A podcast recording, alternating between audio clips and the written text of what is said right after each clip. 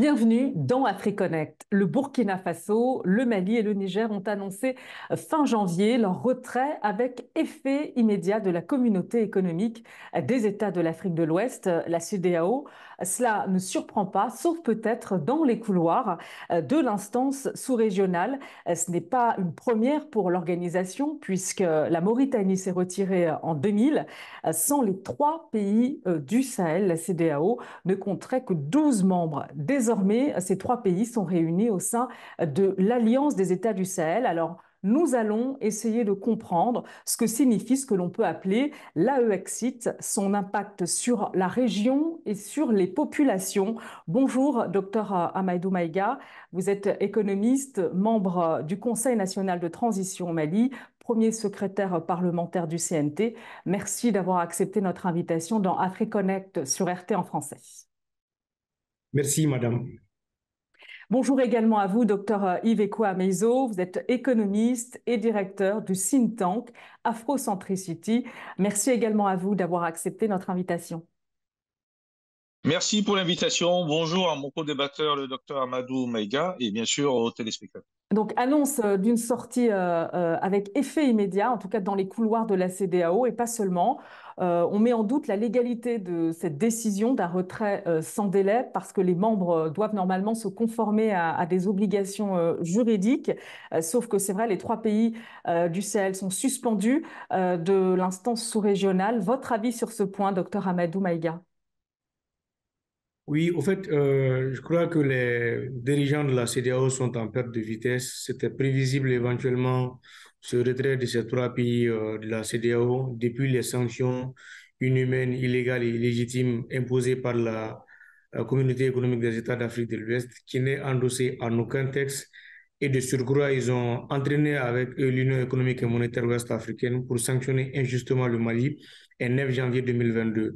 Donc, euh, le fait de dire encore qu'il n'y a pas de base juridique légale pour sortir nos, États de la CDAO ne nous surprenne guère. Éventuellement que cela nous revienne de plein droit euh, de, de, nous retirer de la CDAO. Nous y avons adhéré euh, euh, sans forcing. D'ailleurs, nous faisons partie de ceux qui sont à la base de la création de la CDAO. Et aujourd'hui, en bonne et due forme, nous avons notifié à la CDAO notre retrait, le retrait des États du Sahel de la, de la CDAO. Et maintenant, ce sont des négociations éventuellement qui vont s'ouvrir pour voir dans quelle mesure nous pouvons nous retirer de la CDAO. Sinon, elle est déjà actée et effective chez nous et avec effet immédiat, comme l'atteste le communiqué d'hier du ministère des Affaires étrangères et de la coopération internationale du Mali. Hum. Euh, docteur Iveco Amezo, sur euh, ce point, la légalité de, cette décision d'un retrait avec effet euh, immédiat, votre point de vue? Oui, la, la notion de l'égalité telle que prononcée par la CDAO, en fait, pose problème. Vous savez que nous avons le protocole additionnel de la CDAO qui porte sur la démocratie et la bonne gouvernance, qui disent un certain nombre de principes, et beaucoup de ces principes euh, n'ont pas été respectés. La CDAO elle-même a été créée par de nombreux militaires putschistes qui ont régulièrement oublié de faire respecter l'ensemble de ce principe. Maintenant, sur la légalité, en fait, je suis allé chercher l'article 91 du traité de la CDAO. Tout État membre désireux de se retirer de la communauté notifie par écrit dans un délai d'un an sa décision au secrétaire exécutif. Et bien sûr qu'il en informe l'ensemble des membres. Et c'est à l'expiration de ce délai que la notification de retrait donc devient effective. Entre-temps, comme vient de le dire le docteur Maïga, il y a des négociations qui vont s'enclencher. Alors sur le plan juridique, et si on accepte que la CDAO accepte de respecter ses propres règles, oui, les trois pays, pour la CDAO, restent aujourd'hui des membres. Le problème, c'est la même CDAO qui les a suspendus. Donc, que signifie la légalité face à un membre suspendu? Donc, vous voyez tout le paradoxe, toute l'ambiguïté de la CDAO. Donc, moi, je pense que, en termes de bon voisinage, des négociations vont s'enclencher. On ne sait pas ce que ça va donner, sur le plan politique, les trois pays ont pris une décision qui a un effet immédiat et qui doit être respectée. Le reste n'est qu'une question finalement de négociation et on verra bien ce qui se passe. Alors, puisque vous parliez de, de, euh, justement, il y a une réaction euh, de la part de, la CDAO à l'annonce d'un retrait sans délai.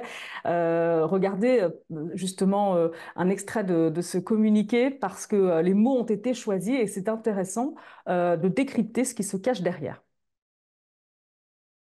L'attention de la Commission de la Communauté économique des États de l'Afrique de l'Ouest, CDAO, a été attiré par une déclaration diffusée sur les ondes des télévisions nationales du Mali et du Niger, annonçant la décision du Burkina Faso, du Mali et du Niger de se retirer de la CDAO.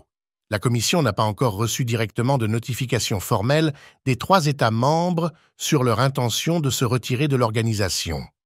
Conformément aux instructions reçues de la conférence des chefs d'État et de gouvernement, la Commission de la CDAO a travaillé de manière assidue avec les pays concernés en vue du rétablissement de l'ordre constitutionnel. Le Burkina Faso, le Mali et le Niger demeurent des membres importants de la communauté et la conférence reste déterminée à trouver une solution négociée à l'impasse politique. La commission de la CDAO demeure saisie de la situation et fera ultérieurement d'autres déclarations en fonction de son évolution. Alors, la CDAO euh, n'a pas pris acte et dit avoir été attirée par la déclaration que euh, l'on a diffusée au début euh, de cette émission. Elle attend une notification formelle et ne ferme pas la porte. Elle se dit même ouverte à une solution négociée en vue justement d'un rétablissement de, de l'ordre constitutionnel, d'ailleurs dans les trois pays aussi, Niger, Mali et Burkina Faso. Comment vous, vous analysez cette réaction, docteur Amadou Maïga? Oh, c'est une réaction laconique, malheureusement, et qui vient en retard. Euh, je pense que cette CDAO, quelque part, excusez-moi du terme, manque beaucoup de moralité. Euh, entre-temps, la situation a évolué. Les trois pays ont notifié bien et bien leur, retrait à la CDAO et elle en a pris acte et elle a encore redemandé encore à ces pays de reconsidérer leur position. Et le ministère malien des Affaires étrangères a répondu hier tout près, euh, lundi 6 février, 2024 en disant clairement que c'est une position que nous ne pourrons plus reconsidérer et que l'article 91 du traité révisé ne fait plus foi d'ici et que le Mali s'entend déjà à des négociations. Et nous, ici, à l'interne, je puisse vous assurer que des réflexions sont en cours pour un divorce à l'amiable avec la CDAO, puisque pour nous, c'est une période de transition qui s'ouvre entre la CDAO et les États du Sahel. Et ce sont ces négociations, éventuellement, ces discussions et ces réflexions qui vont aboutir à, à la matérialisation du retrait des États du Sahel de la CDAO. Vous savez, euh, euh, en parlant de CDAO, cela nous, nous, amène, nous, nous, pousse à revenir un peu en arrière. Le peuple et le monde entier a été témoin de toutes les sanctions inhumaines et illégales de la CDAO. Et quand nous regardons les objectifs de la CDAO, c'est d'abord dans un premier temps de promouvoir la coopération et l'intégration, de créer une union économique, voire monétaire en l'avenir, d'améliorer le niveau de vie des populations, de promouvoir les bonnes relations entre les États membres et contribuer au progrès et au développement des États et d'avoir une région sans frontières avec des, des, des, potentialités et des, revenus pour nos populations et une libre circulation des personnes et de leurs biens. Quand, tout un, quand un arsenal de chefs d'État se met ensemble pour sanctionner un pays parce qu'il y a eu un changement de régime dans ces États-là. Et qui est-ce qui va réellement endosser les conséquences de ces, de ces sanctions-là C'est tout simplement le peuple, c'est tout simplement la population. Donc, elle s'est délibérément et de façon euh, euh, euh, démesurée éloignée de ces, de objectifs. Et pire, des fois, nous avons vu des chefs d'État étrangers, en l'occurrence les chefs d'État français, dire éventuellement dicter en amont les conclusions d'un sommet de la CDAO. C'est chose qui nous a beaucoup intrigués. Et nous, à travers les trois actions qui gouvernent l'action publique au Mali, ce sont des choses qui ne peuvent plus passer. Alors justement, euh, docteur euh, euh est-ce que la CDAO va réellement lâcher prise parce qu'on a vu ses communiqués, elle ne ferme pas la porte hein, au, à l'AES, surtout qu'elle est, elle est mise à l'épreuve aujourd'hui avec euh, la crise politique qui se déroule au Sénégal, à votre avis? Écoutez, la CDAO a plusieurs problèmes qui viennent d'être indiqués. Moi, je vais être beaucoup plus simple. La CDAO avait un objectif de développement. Développement sous toutes ses formes, intégration régionale, etc. Ce mot développement a disparu dans le sigle même de la CDAO. Et cette décision a été prise en catimini face au peuple et face aux dirigeants eux-mêmes d'ailleurs. Donc ils se sont éloignés en fait des idéaux des pères fondateurs, voire même du panafricanisme. Parce que derrière le problème qui vient d'être indiqué, c'est l'influence des puissances On cite la France, mais il n'y avait pas que la France. Et donc, en fait, si ce mot développement disparaît, la CDRO devient une menace, non seulement pour les États membres, dont l'AES, mais aussi pour les populations. Parce que affamer des populations qui sont dans des espaces qui n'ont pas accès à la mer, c'est un crime.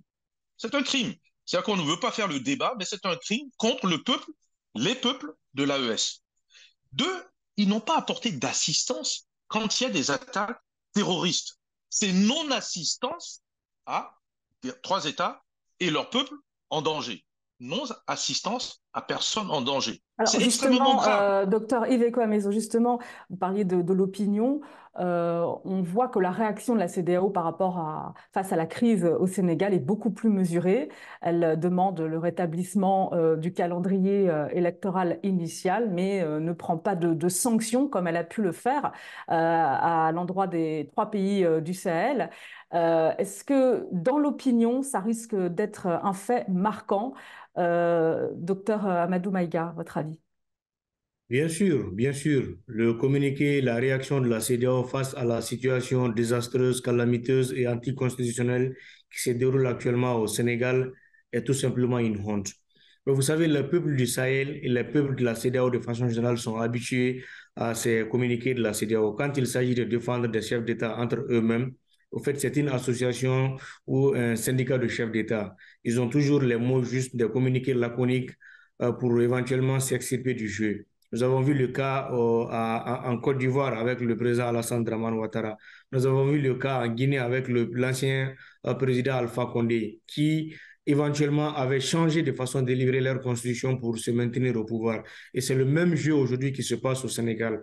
Mais ce qu'ils oublient, c'est que le peuple sénégalais est un peuple averti. Qu'il y ait CDAO ou pas, le peuple sénégalais saura se défendre et saura prendre en mesure, saura, prendre son, son, son avenir en jeu et saura relever ce défi. Et vous savez. Mmh. Alors justement sur le retrait précisément, euh, quel est le, processus euh, euh, envisagé? Est-ce que c'est un retrait collectif, un retrait distinct Et combien de temps cela va prendre? Alors déjà les discussions sont Déjà, les discussions sont en cours. Avant de, de commencer cette émission, j'avais demandé au ministre des Affaires étrangères quelques éléments de langage. Donc, il m'a dit que les débats sont en cours et non seulement les trois États sont en train de se voir, mais de façon euh, euh, individuelles aussi. Les États ont des préoccupations qui diffèrent des uns des autres à certains points. Donc les négociations vont se faire quelque part de façon globale, mais le plus souvent de façon individuelle parce que l'adhésion s'est faite de façon individuelle. De la même façon que les États ont adhéré, c'est de cette même manière que les États vont mettre en place des négociations pour pouvoir se retirer tout en préservant leur intérêt commun. Donc, en gros, c'est ce qui va se passer. Mais pour l'heure, on ne peut pas éventuellement se prononcer sur cela en disant que quelles sont réellement les lignes ou les grands axes sur lesquels vont se focaliser les débats. Alors, docteur Iveco Amezo, justement sur les prérequis, euh, les conditions en tout cas requises pour euh, une sortie euh, de, la CDAO, hein. quelles sont ces conditions? Les conditions, moi, je n'irai pas si loin que ça. Vous savez, avant d'aller vers l'intégration régionale et d'être membre de la CDAO, une structure sous-régionale ou régionale, tous ces États avaient des accords bilatéraux. Donc, prenons des exemples concrets. Si vous devez circuler entre le Mali et la Côte d'Ivoire, le Burkina et la Côte d'Ivoire ou le Niger et la Côte d'Ivoire, et que vous avez signé des accords bilatéraux, chacun de ces pays avec la Côte d'Ivoire, que vos ressortissants en Côte d'Ivoire pourront librement circuler, ne pas avoir nécessairement une carte de séjour, etc. Mais ces accords bilatéraux restent valables. C'est l'ensemble de ces accords qui sont en fait mis ensemble, harmonisés, pour en faire des accords euh, sous-régionaux euh, voire euh, régionaux. Maintenant, quand on sort du volet régional, les accords bilatéraux ne sont pas rompus. Au contraire, ils vont même être renforcés, améliorés. C'est en cela d'ailleurs que ça permet à chacun de ces trois États de pouvoir arranger, structurer, adapter tel ou tel ou tel aspect qui n'est pas nécessairement le même que le pays voisin. Mais sur le fond, tout ce que j'ai entendu sur le fait que ça va empêcher la circulation euh, des biens, des personnes et du capital n'est pas valable et certainement est faux et relève de la propagande. Maintenant, sur le cas sénégalais que vous avez dit tout à l'heure, euh, je vais préciser, rétablir le calendrier électoral ne veut pas dire revenir à la date initiale d'ailleurs. Il s'agit simplement de dire quelque chose qui permet en, fait peut-être de sauver euh, le candidat ou le cas Macky Sall.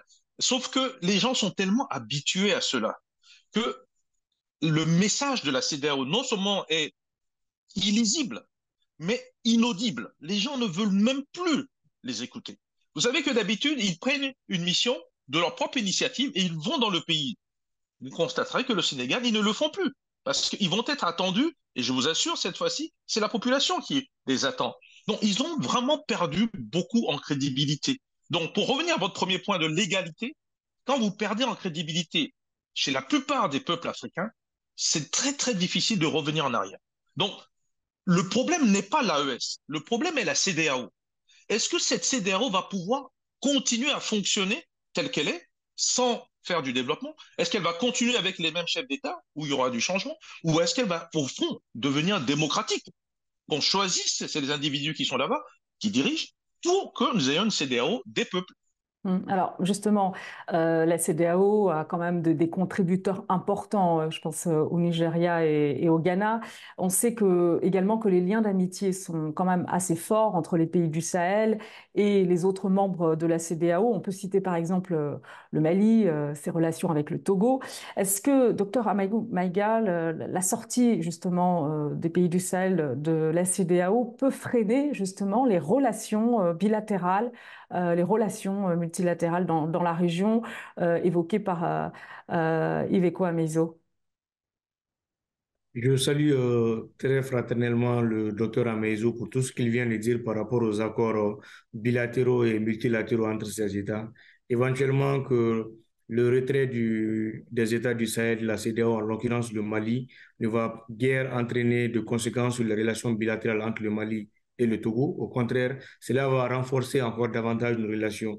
Vous savez, quand nous regardons un peu la structure de la CDAO, les commerces, le commerce intra-régional est assez faible. Quant au Mali, quand nous regardons la balance commerciale du Mali, nous importons beaucoup plus d'autres régions que des régions hors CDAO et nous exportons éventuellement l'or et le coton vers d'autres zones qui ne sont pas des zones de la CDAO. Donc cela va encourager même davantage. Cela va avoir un impact positif, sur, euh, positif et significatif éventuellement sur la balance euh, des paiements de, la République du Mali. Donc pour nous, sincèrement, nous allons tout simplement renégocier et revenir aux accords bilatéraux et voir dans quel cadre nous pouvons commercer avec tel pays ou tel pays et mettre l'accent sur la théorie des avantages comparatifs. Là où le Mali se sent le plus faible, si le Togo est à mesure d'aider le Mali, nous allons éventuellement aller vers le Togo. Si le Mali a un avantage comparatif avec tel pays, nous allons migrer vers ces pays et il y a beaucoup d'autres taxes de la sous-région qui vont éventuellement tomber. Et il y a des taxes aussi bilatéraux avec ces pays que nous allons renégocier pour le bien-être de nos populations. Donc, en aucune manière, cela ne peut euh, affecter négativement nos relations euh, avec euh, ce pays frère du Togo. Et d'ailleurs, nous, nous entretenons d'excellentes relations avec le Togo, que ce soit au niveau euh, gouvernemental ou même au niveau du Parlement, nos relations sont excellentes avec. Euh, Mais avec d'autres membres, euh, avec, avec les autres membres de la CDAO, on peut citer le Sénégal, hein, qui est un pays voisin du, du Mali. il y a d'autres pays aussi importants qui sont des marchés importants aussi. Bien sûr, c'est le Mali qui fait vivre, par exemple, le port du Sénégal, parce que le Mali a, d'énormes importations qui passent, qui transitent par le port du Sénégal. Vous avez vu quand la période d'embargo euh, la période de sanctions est intervenue, le Mali s'est tourné vers la Guinée, un pays frère, et à partir de là, le Sénégal a été obligé de reconsidérer sa politique euh, euh, économique et financière en faisant une loi de, de, finances euh, rectificative pour prendre en compte les conséquences négatives que cela a pu engendrer sur les finances publiques du Sénégal. Donc, euh, c'est une relation gagnant-gagnant, malheureusement pour eux. Si le, la chance du Mali est que le Mali fait frontière avec sept pays, si ça ne marche pas du côté du Sénégal ou du côté de Abidjan, nous pouvons aller vers le côté de la Guinée, de la Mauritanie et ainsi de suite. Donc, c'est un peu la chance que le Mali aujourd'hui. Donc cela ne nous inquiète guère parce que les deux pays y gagneraient davantage. Et c'est sûr et certain que quand les négociations vont commencer, on aura gain de cause. Et selon les dits du ministre de l'économie et des finances malien, quand le Mali sortira de la CDAO, les finances, le budget d'État va connaître un accroissement de 21 milliards de francs CFA dans un premier temps. Alors, mais euh, docteur Iveco Amezo, c'est vrai que vous l'avez dit que les pays du Sahel dépendent fortement de leurs importations. à quelles répercussions il faut s'attendre pour le panier des ménages sur le, sur le court terme, hein, à partir du moment où vraiment ce retrait va être effectif? Vous savez, les pays sont interdépendants. La CDAO et l'Union africaine ont fait une grosse erreur en ne discutant pas la notion d'union et donc d'intégration régionale. Quand vous êtes interdépendant, l'un a besoin de l'autre, l'autre a besoin de l'autre. Je reprends le cas du Mali avec la Côte d'Ivoire. Quand vous avez la Tabaski, la fête euh, des musulmans, c'est le Mali qui fournit essentiellement de quoi manger là-bas et de quoi faire la fête avec les moutons. Et je ne parle pas des autres pays avoisinants avec les légumes. Quand vous supprimez cela, vous avez une révolution. En Côte d'Ivoire, non pas au Mali. Donc, ce n'est pas possible qu'il n'y ait pas des liens entre les deux pays sur le plan des échanges commerciaux. Et du coup, ça pose un autre problème, celui de la monnaie. Est-ce que, puisque les trois pays ne sont pas sortis de l'UEMOA, est-ce que sur le fond, on peut se poser la question, est-ce que ces pays justement de l'AES ne vont pas chercher justement à trouver des moyens de pouvoir, en toute souveraineté, décider de leur monnaie, de l'organiser et de faire des échanges avec d'autres pays? M. Maïga a dit tout à l'heure quelque chose de très important. Nous commerçons de plus en plus à l'extérieur de la zone, et donc les pays vers lesquels ils vont commercer, Chine, Turquie et autres, où c'est en accroissement, ce sont ces pays-là qui pourraient avoir des négociations sur demain un panier de monnaie et après-demain avoir une monnaie basée sur une monnaie marchandise qu'on appelle de l'or. On n'ira pas dans le détail jusqu'à maintenant, mais vous voyez déjà poindre à l'horizon le besoin d'une souveraineté monétaire, économique, financière et bancaire. Alors là-dessus, justement, euh, docteur Amadou Maïga, sur, euh, euh, c'est vrai qu'on voit, il y a cette sortie de la CDAO et on regarde tout de suite du côté de, de l'UMOA, l'Union économique monétaire de l'Afrique de l'Ouest, puisque l'Alliance des États du Sahel travaille activement sur la création d'une monnaie commune pour sortir du franc CFA. C'est un enjeu important pour les pays du Sahel, un enjeu de souveraineté. Est-ce que euh, vous pouvez nous en dire un peu plus? Est-ce que l'AES euh, euh, envisage de sortir de la zone UMOA Quels sont les scénarios possibles? Alors, pour répondre à cette question, ce que je pourrais dire peut avoir des conséquences positives ou négatives sur le plan local, parce que je suis quelqu'un de très connu pour mes débats francs. Euh, l'économie a horreur de l'incertitude. Alors pour le moment, le Mali se retire, les États du Sahel se retirent de la CDAO, mais pour le moment, on ne se retire pas de deux mois. Mais quand bien même qu'il faut le dire, que les réflexions sont en cours pour améliorer, accroître la productivité des États du Sahel, industrialiser les États du Sahel avec une politique agricole assez commune pour éventuellement aller dans les jours et dans les années à venir vers euh, une monnaie commune de ces États. Mais qu'à cela ne tienne, pour le moment, nous restons membres de l'Union économique et monétaire ouest-africaine où nous partageons ensemble le franc CFA. Et pour l'heure, nous avons nos avoirs au niveau de la BCAO. C'est vrai que nous avons d'énormes difficultés pour avoir ces avoirs parce que malheureusement, les chefs d'État de la CDAO ont mélangé la politique euh, euh, à la politique monétaire. Or, la politique monétaire, en aucune manière, ne doit être mélangée à la politique politicienne. Mais nous, nous payons aujourd'hui les frais, mais pour le moment, nous sommes en train de travailler et dans les années à venir, nous verrons dans quel cadre éventuellement évoquer encore cette question parce que alors, il faut rappeler, euh, parce que vous, vous soulignez quelque chose d'important, vous parlez de la BCAO, la banque, euh, donc la banque centrale. il faut rappeler que lorsque les sanctions de la CDAO ont été actés euh, envers euh, le Mali. Euh, ces avoirs ont été gelés, tout comme ceux du Niger et, du Burkina Faso. D'ailleurs, j'ai cette question est-ce que vous avez récupéré, les États du Sahel ont récupéré une grande partie des avoirs qui avaient été gelés par la BCAO Timidement, oui, parce que nous avons, avant ces sanctions, avant les sanctions du 9 janvier 2022, nous, avons déjà senti en réalité que la BCAO, que la, la CDAO se, préparait à quelque chose d'assez grave pour notre pays.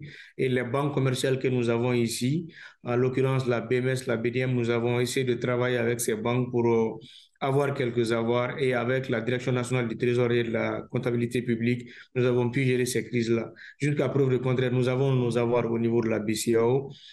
Le, contact est assez difficile, mais nous continuons de survivre et jusqu'à présent, nous travaillons avec la BCAO même si réellement les conditions sont difficiles parce qu'il y a énormément de contraintes quant à la politique monétaire vis à -vis de la BCAO et entre la BCAO et nos banques commerciales. Mmh Alors, euh, je voudrais qu'on revienne précisément sur euh, la CDAO et évoquer aussi ces institutions, parce qu'on ne le dit pas assez, la, CDAO, c'est une communauté d'institutions sur le modèle un peu de, l'Union euh, européenne. Donc, il y a une commission, une cour de justice de la communauté, une banque même, c'est la BIDC, la Banque d'investissement et de développement de la CDAO, et puis également, notamment, une, une organisation ouest-africaine de la santé. Alors, je voudrais qu'on évoque justement les enjeux financiers de cette sortie des, pays du Sahel, vous l'avez évoqué un peu. Euh, que deviennent euh, d'une part les investissements de la BIDC, la banque de la CDAO au Mali, au Burkina Faso et au Niger Ce sont quand même plusieurs centaines de milliers d'euros investis. Est-ce que tout va s'arrêter? Si oui, quel impact sur les économies locales? Et l'emploi aussi Est-ce qu'il va y avoir des compensations, des alternatives de soutien justement aux projets qui sont en cours et, qui a le plus à perdre? Ça fait beaucoup de questions, docteur Amadou Maïga, et puis je vous ferai réagir à docteur Iveco Amezo.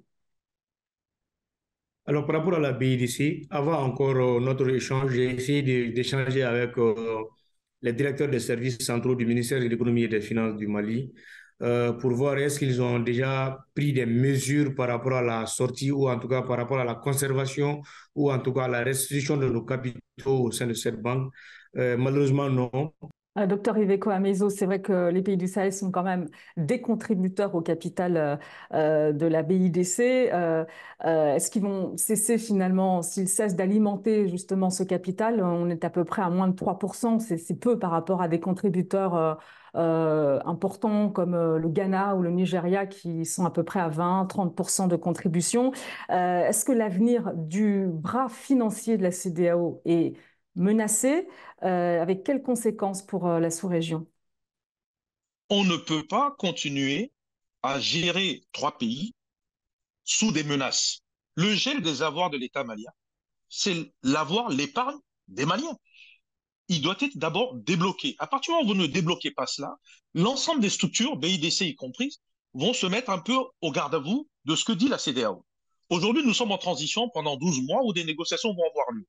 Mais sincèrement, quand vous parlez de 2 ou 3% BIDC et que BIDC suspend ou ne veut pas continuer à donner des crédits, c'est très simple. Vous prenez votre capital et vous le mettez ailleurs. Ça marche que dans le secteur privé. Et n'oubliez pas une chose fondamentale, on a le choix dans un monde multipolaire aujourd'hui. Et ça va donc se passer, je pense, vraisemblablement vers les pays des BRICS. Et il y en a plusieurs qui sont pour la plupart tous des pays émergents. N'oubliez pas qu'au sein de BRICS, il y a aussi des l'impact sur les populations, parce qu'il y a eu des projets justement, qui, qui, justement, qui sont en cours. Il y a des projets en cours. Justement, la BCAO et, et, ainsi l'ensemble des structures financières qui bloquent, retardent, donc augmentent des coûts pour le Mali, ces coûts vont se répercuter. Donc, ils sont responsables d'une augmentation de l'inflation dans ces pays. Et quand vous avez parlé de panier de la ménagère, vous avez entièrement raison. Mais la faute n'est pas à un gouvernement qui essaie de trouver une solution de souveraineté. La, la, la, faute est à des individus qui prennent des décisions sans voir les conséquences sur les populations et ne veulent pas le débat. Merci beaucoup, euh, Dr Iveco Amezo. Je rappelle que vous êtes le directeur de think tank Afrocentricity. Merci également à vous, Dr Amadou Maïga, euh, premier secrétaire parlementaire euh, du Conseil national de transition euh, au Mali. Merci à tous les deux. Merci. Et merci à vous euh, de nous avoir euh, suivis. À très bientôt pour un, nouveau numéro d'AfriConnect. Vous pouvez retrouver l'émission euh, sur notre site RT en français, en streaming et sur nos réseaux sociaux TikTok, Facebook, VK, Odyssée et Telegram. Merci de votre attention. À très bientôt.